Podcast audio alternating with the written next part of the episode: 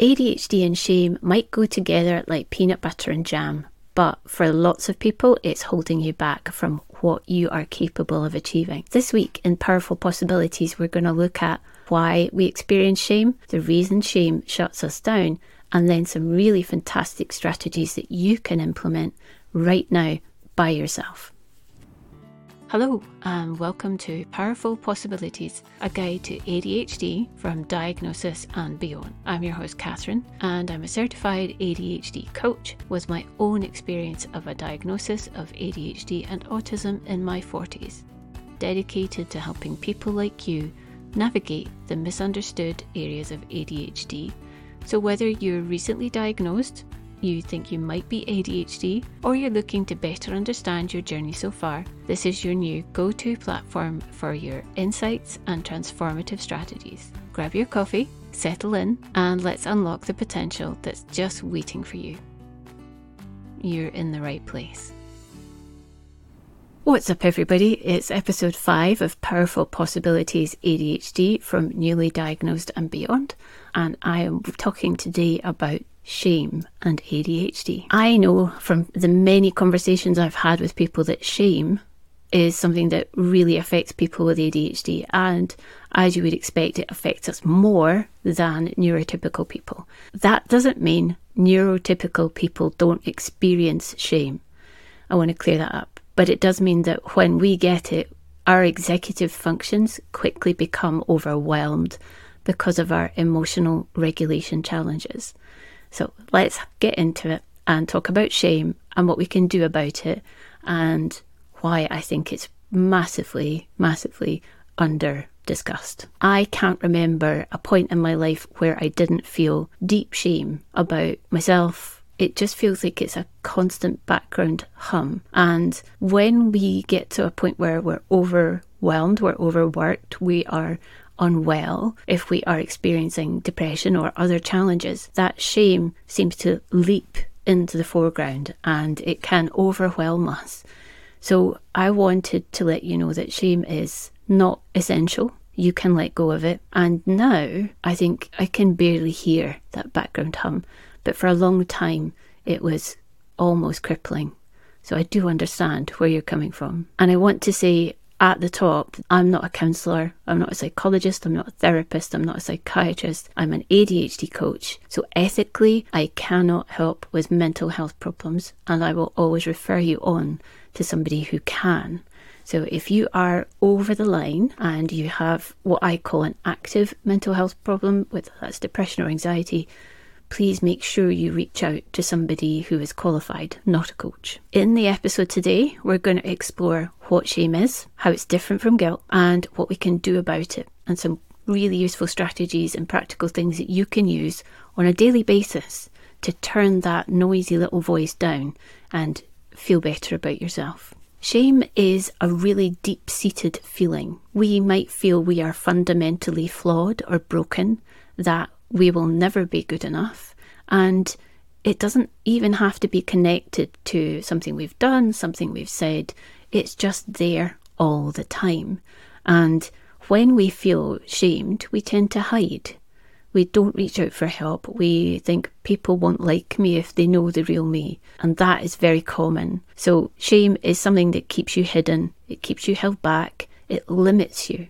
And my passion is helping you to let go of that shame and move forward into powerful possibilities. Shame isn't the same as guilt. ADHD people experiencing shame are not the same as people experiencing guilt. Guilt is when we have done something that we feel doesn't meet our personal or social uh, expectations. In Greek, the word for sin is hamartia, which means missing the mark.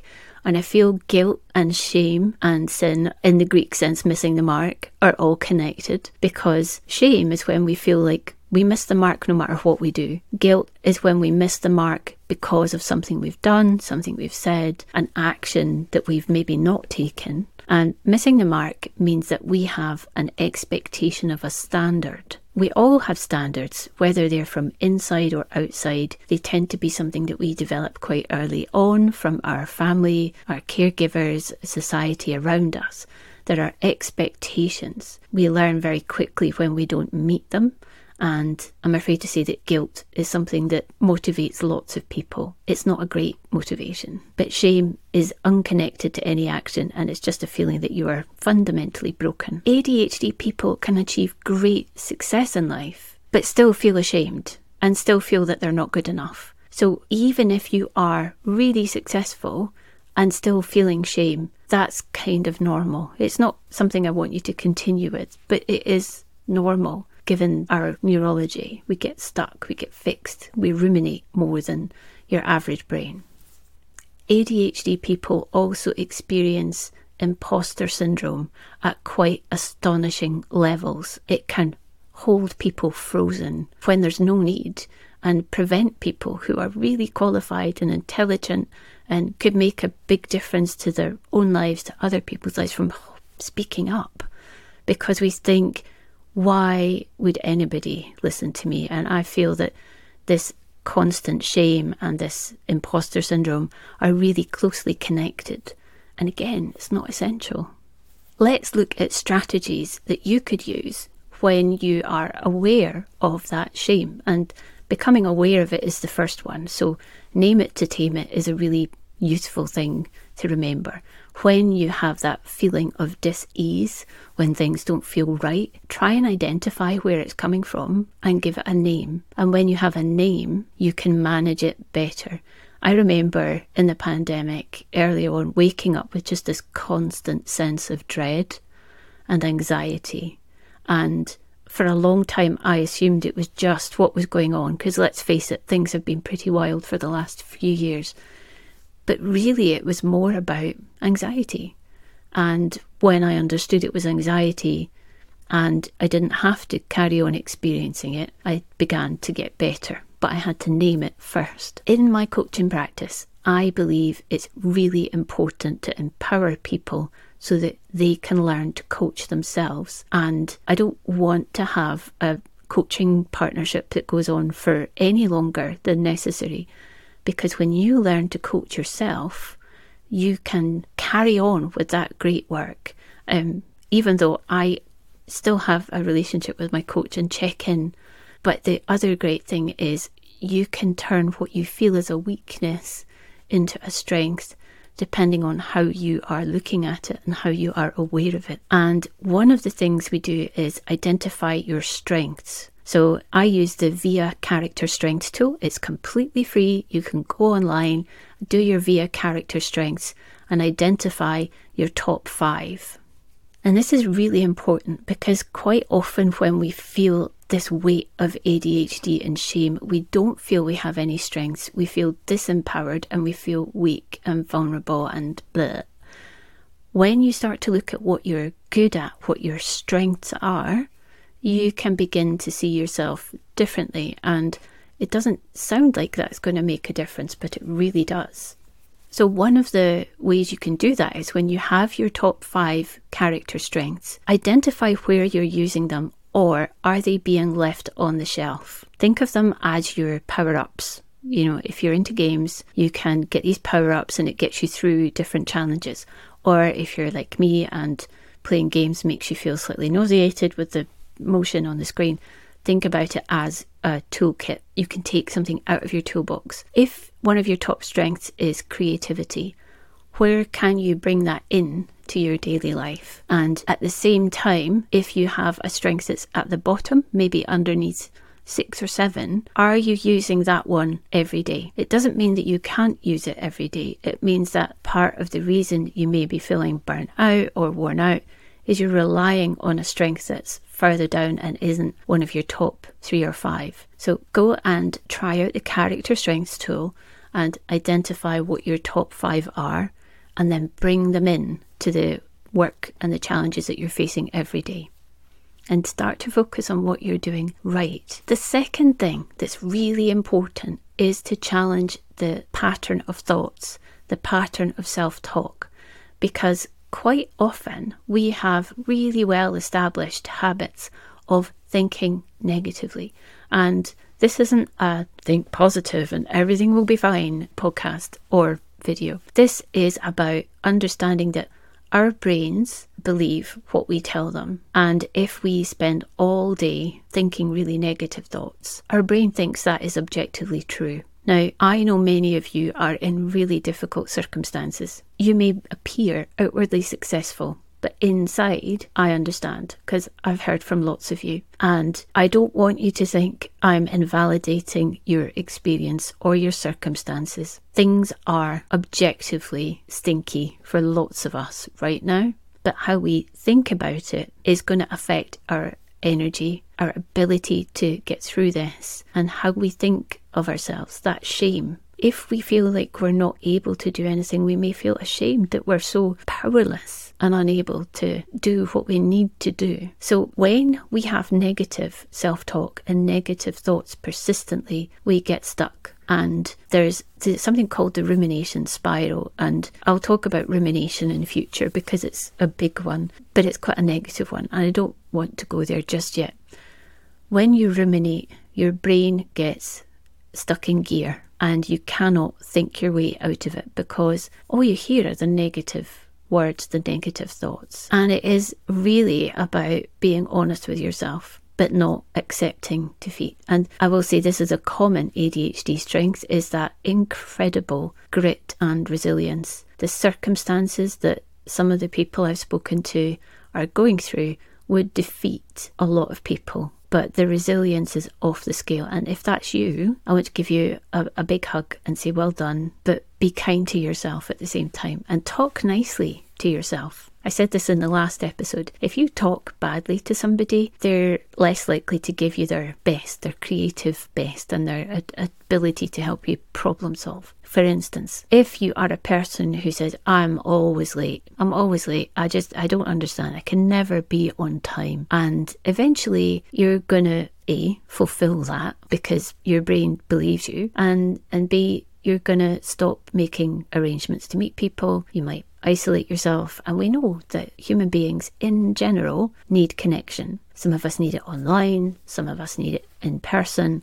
I'm an online person. And if you don't get that connection because you're isolating yourself, you're so ashamed of your timekeeping, it's not good. That rumination spiral is coming big time. Instead, and saying, oh, I'm always late. But I know that ADHD and time are a difficult mixture. So I am going to use my watch or my phone. I am going to get somebody to text me. I'm going to use one of my community friends, my buddies, to prompt me to get ready. I'm going to spend time doing an audit so I know it actually takes me 45 minutes to get out the house instead of 15 minutes. And when you give yourself permission to try different things and say, I know this is difficult for me, but I know it's because of a neurological difference. So I'm going to bring in these other strategies.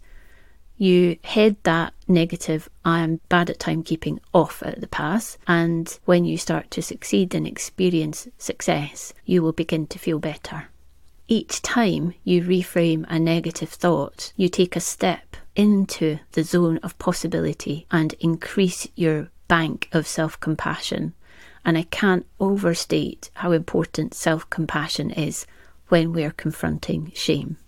So, the next thing when you're dealing with shame is to think about how you're setting goals and keeping yourself accountable. And this is the difference between the carrot and the stick. And it's why goal setting and accountability, I think, needs to be done differently when we have ADHD brains. The thing about goal setting is that if you don't reach the goal, you're going to feel more shame that you haven't reached that goal. And if you set big stretch goals, it can reinforce that sense of failure. What's more useful is to have your big goal, your big, juicy, audacious goal, and then think of it as, and this is from David David Giwerc ADDCA. It's at the far end of the football field. And what we need to do is identify the lines in between that get you there and then make each step there achievable so that you build up repeated success. And the more success you experience and are consciously recording and aware of, the better you will feel and the closer that goal will become. No, I don't like SMART goals. I know that SMART goals are very popular and I see why they make sense. The problem is that we really struggle to make things realistic and we also really struggle with time. So um, we also struggle sometimes making things specific. So, in a couple of episodes' time, I'm going to talk about a new method for setting goals and achieving them, I think is really powerful and makes a big difference when you have an ADHD brain. In the meantime, what can you do right now that gets you one tiny step closer to where you want to be. And when you've achieved that tiny step, celebrate it. Make a comment whether you're online, wherever you are online, wherever you're listening. Let me know when you've achieved that successful step. And I don't care how tiny it is. It could be I put a load of laundry on. It could be I posted a letter. It could be I bought stamps. I ordered some. Wherever you're listening, let me know what your success today has been. And although these things are really powerful, whether that is changing how we talk to ourselves, setting goals, changing how we think about uh, the future, and things like that, none of that is really helpful unless you personalize it. So, unless you're working one to one with me or in a group, how can you personalize these things right now? Let's have a look. First of all, you will have to keep things personal. You will have to refresh things. That's just how it is. So there's no perfect solution that you are going to be able to be consistent with for the rest of your life. I have to tell you that right now so that your expectations are realistic and manageable. And once you've identified your strengths, which was in step one, then you identify how you use them in the challenges that you are facing right now. And when you leverage those strengths, you will start to experience a different feeling about yourself. You will feel competent. And one of the foundations of coaching is that we believe people are whole, creative, and resourceful. So I don't have to give you all the answers because you actually know them, but I sometimes need to help you discover them within yourself. Say you are a fantastic storyteller and you have this great narrative ability. When you bring that into your workplace, that is going to change how you feel about your work, how other people see your work, and how much work you can get done. When you want to think about reframing your negative self talk or your negative words, it's helpful to externalize them and then look at them and think, is that actually how I would talk to another human being? Is it how I would want to talk to a child? Is it how I would talk to somebody that I love? And I know you probably struggle with that whole idea of loving yourself. But honestly, when you catch a negative thought or a negative statement, get it out of your head, write it down or record it, and then read it back and think, is that A, true? And B, how I want to talk to myself? Is it getting me any closer to what I want to do or to let go of my shame? And finally, I want you to make sure that you're practicing self compassion. Kristin Neff, who is the expert in self compassion, has got free exercises you can listen to or download on her website. And just Google self compassion Neff, N E F F. And Kristin Neff has got so much information. I don't need to go into it but please practice that every day. And that, I think, is the thing that changed how I experience shame more powerfully than anything else.